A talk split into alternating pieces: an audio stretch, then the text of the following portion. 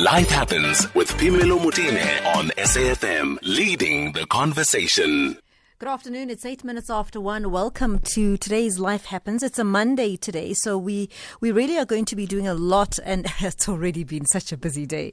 So we know that the rollout of phase 2 of the vaccine rollout began today, so we'll be touching base with a few people, one of which will be our regular, Professor Fielding, who is a virologist who usually talks to us about all things related to COVID. He's going to be with us again today, just after 2:30.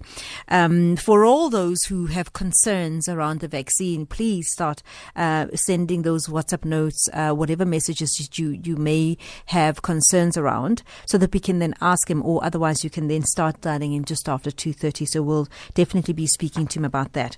We're also going to be speaking to Ask Africa about their latest study, and that's around who is likely to be a spreader at this time. And we know some people are starting to get their vaccines, and so they've identified two groups of people who they're calling super spreaders, and they're going to be talking to us about that. It's actually quite easy to be a super spreader, so we're going to have a conversation with them in a short while around that, and lots more coming up on the show. But let's start the show by looking into a study that really got my attention recently, and that's a study of hunger in SA, and we're looking at what's happened to South Africans and their ability to literally put food on the table since the hard lockdown, and really the results are quite something to think about. Professor Servaas van der Berg is a professor of economics at Stellenbosch University and holds a National Research Foundation South Africa National Research Chair in the economics of social policy. He's put this together. Prof, thank you so much for your time. Good afternoon. Good afternoon. Professor, the study that you've conducted says that there has been a slight dip in the levels of people who are now going hungry in South Africa. Are they significant? Do we look like anything before we had COVID? No, unfortunately, it looks much, much worse.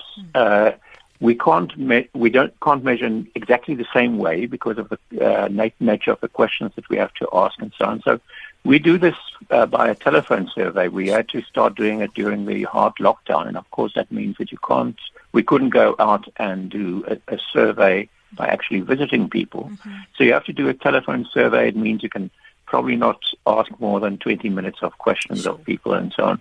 So naturally, that limited what we could do and makes it a little less easy to compare it with what went before. But clearly what we've seen is very high levels of lack of money for food. So, for instance, we asked people whether in the past month they've experienced lack of money for food at any stage. Mm-hmm. And almost 40% of South Africans say, 39%. Said that in January they had run out of money for food at least once. And if we ask about hunger, and specifically we ask about child hunger, we ask whether somebody in the past week had gone hungry, and we find that 14% of households with children indicated that there had been child hunger in their household in the past week. Professor van der Berg, can we talk about the sample? Were you targeting specific people, or was it just random calls across the board? No, what we did was we used the old NIDS, that's a National Income Dynamic Study. It's a study that was run by the University of Cape Town's Saldru, and they visited the same households over 5 different waves of that survey. Mm-hmm. So what we did is we, with the support of presidency and Saldru, we got access to the telephone numbers of those people to call them. Mm-hmm. So it's a broadly nationally representative study, and a pretty large survey for this type of survey. So we're fairly confident that what we are reporting is the situation as it is on the ground. Perhaps what I'm also trying to get at is that were you targeting a specific demographic, or was it also the net was also cast quite wide? It was right across the population. So what we are reporting is not amongst very specific subsections of the population, but for the whole population. Sure. We did also do some work on looking at it, for instance, by the South African population groups, which is often a variable of interest in something of this. And then we find that we have very high levels of such indicators of food insecurity, whether it's lacking money for food or children going hungry. We had very high levels amongst particularly the Black African population, and interestingly also very high levels amongst the colored population. Now, when you ask people about something such as, have you run out of money for food, people's definition of that is perhaps not all the same. Sure. So obviously you cannot say it means exactly the same for every person. Yeah. But nevertheless, we know of similar questions that Statistics South Africa has been asking since 2002. And those actually track what happened in the South African economy very well. So we see, for instance, as a child support grant was rolled out, we see that that child hunger went down. And when we had the economic recession in 2007, 2008, it went up again. And so these are good questions to ask to get a fairly broad perspective on trends. You cannot say exactly what the level is, but the trend is very clear. Professor van der Berg, I mean, it does concern me that what we are seeing nonetheless is that childhood hunger has worsened considerably. Yes. And that's taking us, you're saying, some decades back. Yes. In fact, we have tried to make a comparison with this, with the General Household Survey of Statistics South Africa, and our estimate is that it takes us back roughly to the early 2000s, when the child support grant was still relatively new and was being rolled out. At that stage, before it was rolled out on the scale that we've seen now, at that stage we had child hunger which was similar to the levels we've experienced during the pandemic. So in a sense, one can say the pandemic put us back almost 2 decades in terms of child hunger. Yes. And you obviously point to the fact that social grants have something to do with the fact that when we did see in the early 2000s that easing somewhat is because of the social grants. Absolutely. No, the social grants have been crucial. And they've also been crucial during the pandemic. So the way they've played a role, and also even the new grants that were more difficult to roll out and had more difficulties with the administration, even they made quite a difference to hunger. But nevertheless, these grants in themselves cannot really keep households from hunger. You know, if you've got a child support grant, which is pretty small compared to the needs of a household, and if the other sources of income in that household have dried up completely, you cannot avoid hunger. Unfortunately, also, you know, hunger is just the tip of the iceberg in one sense, because what is also perhaps of more importance is not only whether children get something to eat and therefore may not be hungry, but whether they eat nutritious food. And so malnutrition is, in fact, in South Africa, we know from other surveys, malnutrition is higher than child hunger, for instance. And malnutrition was at about 27% in 2016, the last time it was measured. So one of the things that we are proposing in our paper is that government should be more frequently measuring stunting. Because its impact on children's development is very severe. in both their mental and their physical development. I'm going to ask that we take a quick break, and when we come back, we'll also take some calls, Prof. 011-714-2006. You may dial in now. Let's talk about it. You don't have to tell us your real name. You can be anonymous. You know, just how much is this related to you?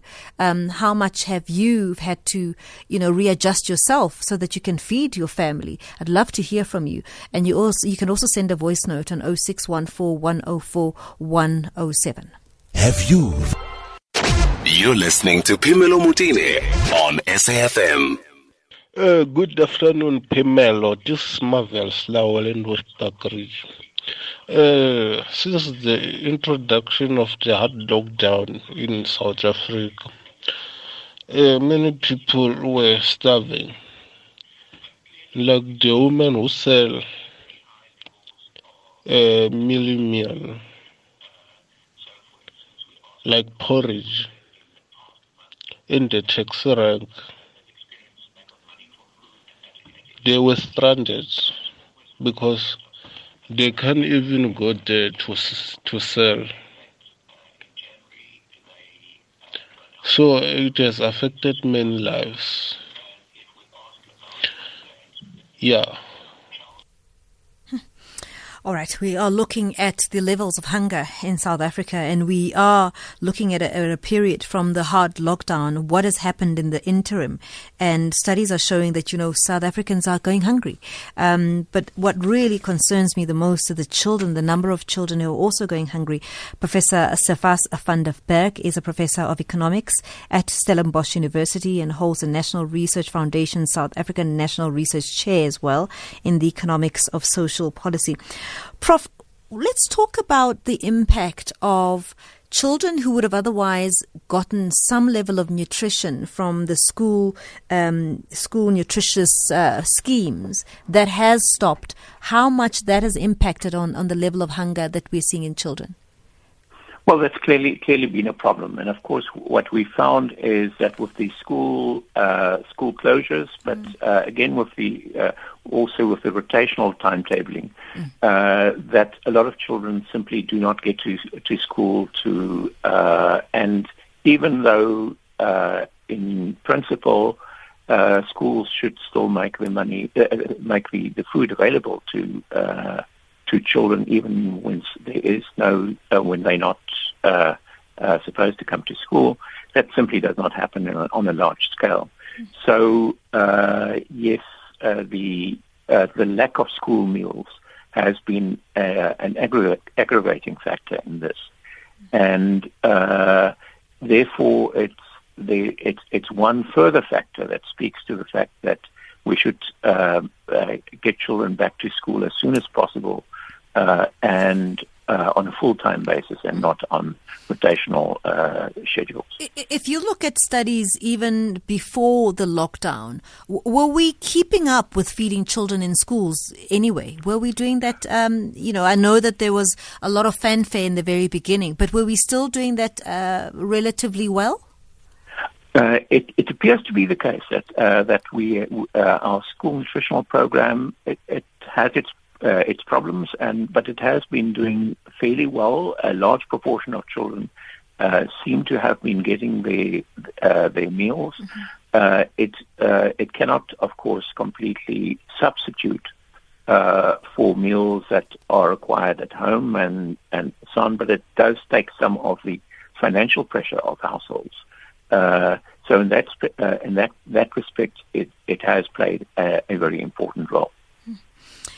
And when you do speak to families, are they optimistic? Do they see, you know, easing of this pressure anytime soon?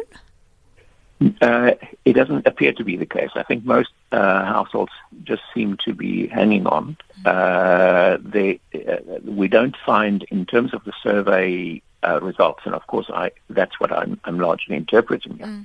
In terms of the survey results, we don't find any great expectations that things will improve for the better very soon.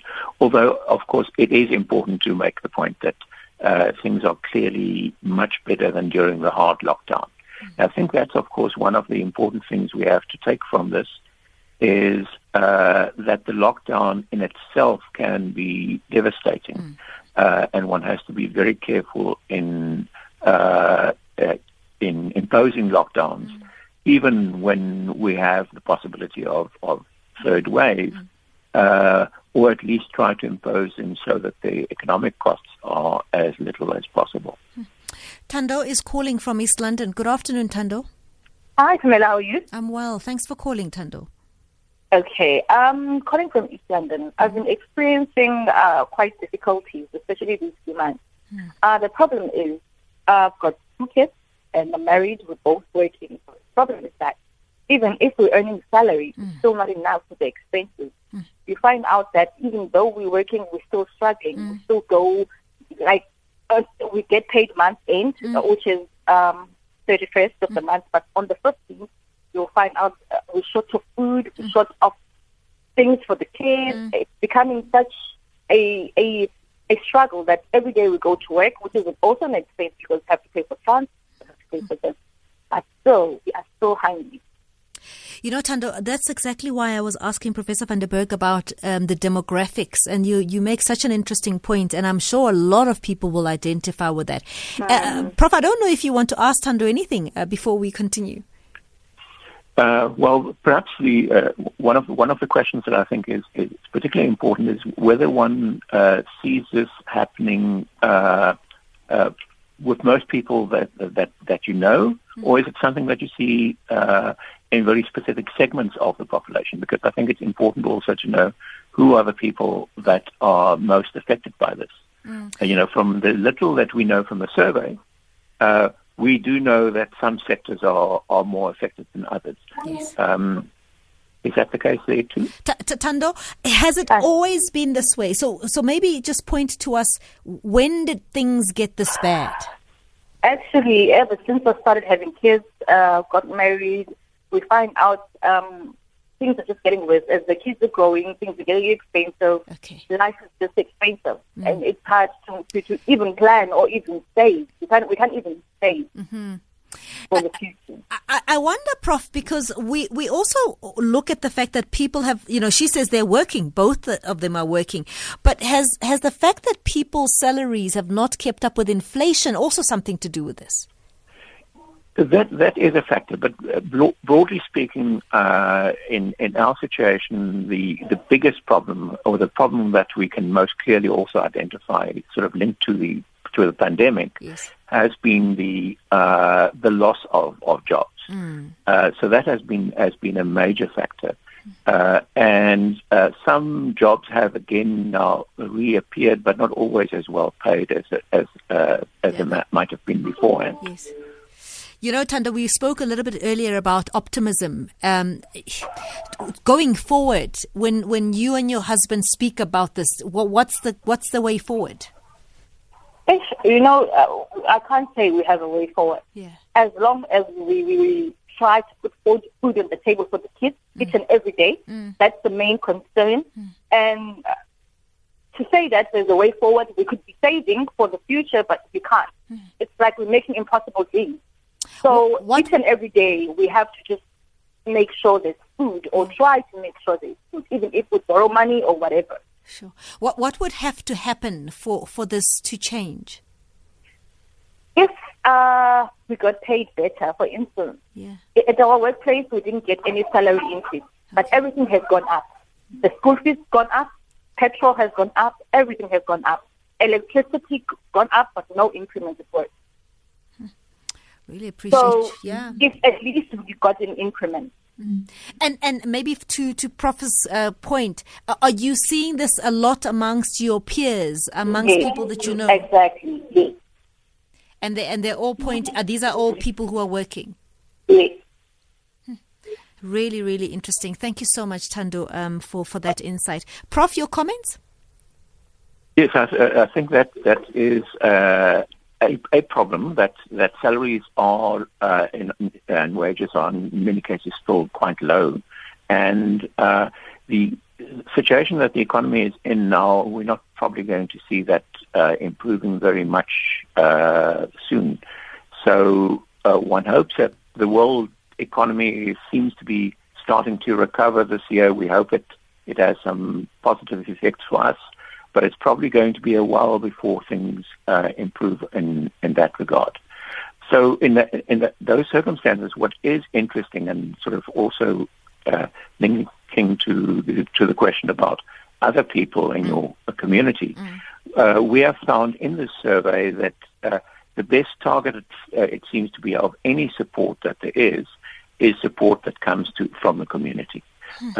So government support, NGO support, all of those things are potentially important, but not as well targeted as assistance from within the community, which means that neighbors, communities are an important part of people's, in the sense of the protection against the severe poverty that we see now.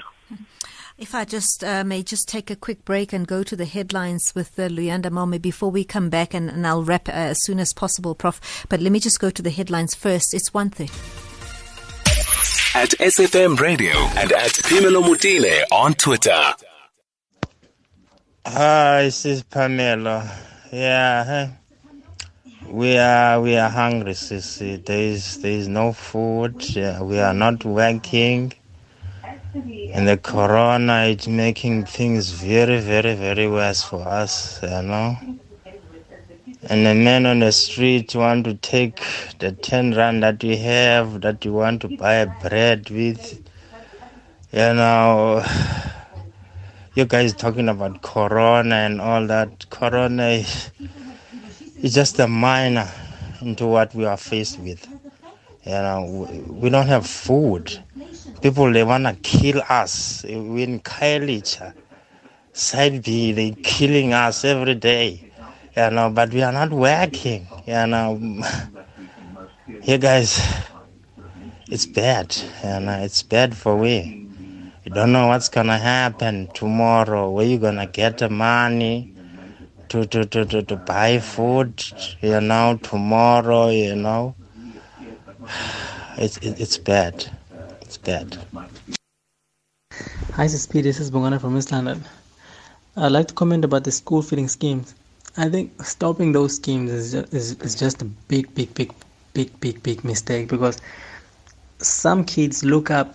For example, when I was growing up, I was looking up to going to school and getting something to eat, you know, because for some kids that's the only thing you'll eat all day until the next day. So stopping that, it's just like an insult to every hungry kid that is out there. I don't know how it should be done, but then those things need to come back. Good afternoon, Pamela. This is one thing that I've learned, is that no one cares. The government doesn't care. Neighbors don't even care. No one cares. And I think the sooner us people who are unemployed and are living through that experience adapt to the fact that nobody cares, I think we stand a chance to survive. Thank you. Professor Servaas van der Berg is a professor of economics at Stellenbosch University, and we're looking at just the work they've done tracing and looking at how South Africans are faring in terms of hunger over the last couple of months. They also have data, obviously, predating COVID, but it's quite scary what people are saying. Prof, I mean, when you hear those people, you know, and it sounds like these are varied types of people. Others, as you said, we said earlier, they're working. Others are saying we're not working. And the issue that you raised earlier around community, this last voice note says nobody cares in the community. Nobody cares. I mean, that's quite sad. That is scary, and that I think is perhaps the thing that we all have to fear, is that. That there is not enough optimism also to help us through much of this. So it's very difficult, and I think also, you know, one sometimes ignores the psychological effect of the pandemic and the situation we're in, how much that also plays in on people's basically on their optimism, but also on the abilities to try to do something about it themselves, because people are stranded in this uncertain time and not knowing what's going to happen in the future and stuff. So it remains a very difficult period. I mean, I wonder what we would call the tipping point, and how does all of this inform government's policies? Yes, one hopes that, we have done in the NIDS-CRAM survey, and we have done a lot to try and interact with government, and we've had some very good responses. But even so, government itself has got limited means. And we are in a fiscally very difficult situation going forward. So how government deals with that is going to be very important, but also they don't have all the means to really tackle this problem fully. I've got one last voice note before I let you go, Prof. Let's just take a listen. Hi, Pimelo. It's not surprising, first of all. Secondly, I live in Cape Town. I work here, been here for more than 20 years. My family are further up the West Coast, in the Western Cape. And my mom gets a grant, and I've been always asked to help them out because they struggle seriously. And to me, and I've asked the shopkeepers, basically, the cashiers at the till sometimes, how come your prices change overnight? And when I go shopping, like a basic shopping basket for my partner and I, it's outrageous. It's just ridiculous. And then I think, how does a family of three or four even, survive on a grant? And it's scary. It seems like prices change overnight, and it's today it's one, and next week it's a different price, and it's the same product. What could have? It's just ridiculous, and it seriously needs to be addressed. And how, I don't know. Prof, I mean, this is that's what we're hearing. Thanks for your time, and thank you for the survey. What one wonders about is whether, when we look at these stats and we look at the patterns, we now know that we're not in hard lockdown, and hopefully we're not going to go into another one. But what would have to happen for us to gain momentum and sort of get back to some sort of, I don't know what normal is, but some sort of normality? Yes, no, that's clearly very important, and for the economy to get back to at least to the type of levels we were at before the pandemic, yes, would be helpful. But that in itself is not going to solve all the problems, because people have spent a lot of their accumulated savings, they've borrowed, and many people who may have had jobs are not necessarily going to get those jobs back very soon. So it is going to be a difficult period, and I think that's a period we have to sort of prepare ourselves for, and simply know that we have to do the best we can in difficult circumstances. Right, the storm. Thank you very much, Professor Servaas van der Berg, who's a professor of economics at the Stellenbosch University.